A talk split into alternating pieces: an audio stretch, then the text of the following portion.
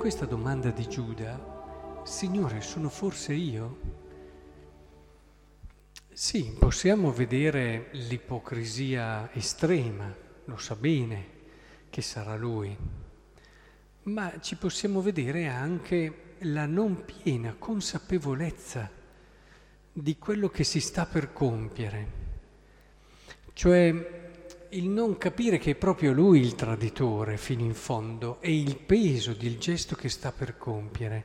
Perché vedete, questo è un po' ciò che accompagna spesso il peccato. Quando noi facciamo un peccato, la maggior parte delle volte non ci rendiamo conto di che cosa sia un peccato. Ed è per questo che riusciamo a compierlo.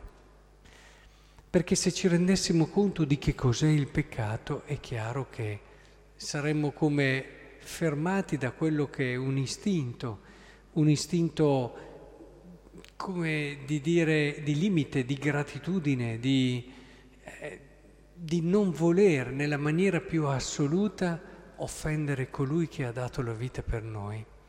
Se sapessimo cos'è il peccato, eh, ci sar- saremmo fermi, fermati anche dalla consapevolezza di che cosa il peccato sta facendo a noi, cioè da quello che rovina di noi come uomini, della felicità che ci porta via, ci strappa la vera gioia.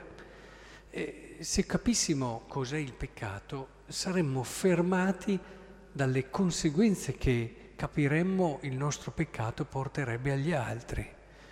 E in tanti casi, quando anche pecchiamo da soli, lo sappiamo, eh, che facciamo del male a tutta la Chiesa, facciamo del male a tutto il mondo, perché noi eh, in un qualche modo abbassiamo quello che è l'amore che c'è nel mondo, anche se nessuno lo viene a sapere. Sapete che per la, eh, per la verità del corpo mistico il peccato di una persona eh, ricade anche sugli altri eh, perché c'è questa comunione misteriosa, profonda, e come anche un atto di virtù, naturalmente. Quindi credo che dietro ad ogni peccato ci sia sempre anche una non piena consapevolezza di quello che stiamo compiendo. E questo un po' diciamo che salva l'uomo, nel senso che in una qualche misura attenua un po' anche la sua responsabilità, pur non togliendola. E certo è bene che in un qualche modo in questi giorni, eh, che sono giorni speciali, per comprendere cos'è il peccato, perché il peccato lo si capisce solo a contemplare l'amore. Eh, sono quelle cose che si comprendono vedendo quello che è l'opposto paradossalmente. Più tu riesci a capire e a comprendere l'amore, più riesci a capire il peccato più riesci a comprendere che cosa sia il peccato e quindi non ti allontani dal peccato solo per sensi di colpa, per... ma ti allontani dal peccato perché capisci che è quanto di più contrario a quello che tu stai cercando, che è la tua felicità e la tua gioia, e che è legata a colui che ti ha amato, che è legata a, a una relazione ricca, piena di amore con gli altri e così via. E anche un amore a te stesso, il peccato non permette all'uomo di amarsi. Sappiatelo, l'egoista è uno che si ama, eh? Viene detto in modo molto semplificato che uno ama se stesso quando è egoista, ma se andiamo un po' più sul profondo e usciamo dal livello superficiale, ci accorgiamo che l'orgoglioso, l'egoista, sono persone che si amano pochissimo. L'orgoglioso ha sempre bisogno della conferma degli altri, ha sempre bisogno di sentirsi il migliore, ha sempre bisogno dell'ultima parola, ha sempre bisogno di eh, pensare di avere, sognare di avere delle qualità particolari, di riuscire a fare cose perché alla fine non ama se stesso. E allora quando non hai la sicurezza, hai bisogno sempre che te lo dicano gli altri.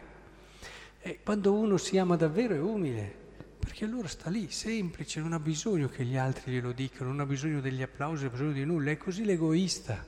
L'egoista non è una persona che si ama, l'egoista è una persona che è proprio perché non si ama ha bisogno di accumulare, e ha bisogno di consolare quel povero cuore solo con l'accumulare. Ma così potremmo dire di tutti i peccati. Ora, credo che sia importante che in questo episodio eh, diamo per buono anche a Giuda di non aver capito fino in fondo che cosa fosse il gesto, che portata avesse, la, la, la natura di quel gesto che stava per compiere. Un po' ci conforta nella nostra interpretazione quello che ha fatto dopo. Perché se dopo si è andata a uccidere vuol dire che forse l'ha capito dopo la portata del suo gesto. Quindi, ecco, come Giuda cerchiamo davvero in questi giorni, abbiamo l'amore. Se ci sono dei giorni dove si può contemplare l'amore sono questi.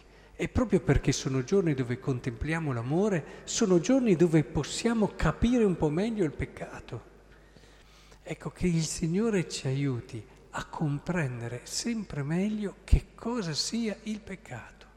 Vedrete che piano piano, comprendendo questo, con l'aiuto della grazia, perché comprenderlo non è sufficiente, pian piano ci allontaneremo da questa realtà che è morte nella nostra vita, in fondo, al contrario dell'amore che è già vita e vita eterna.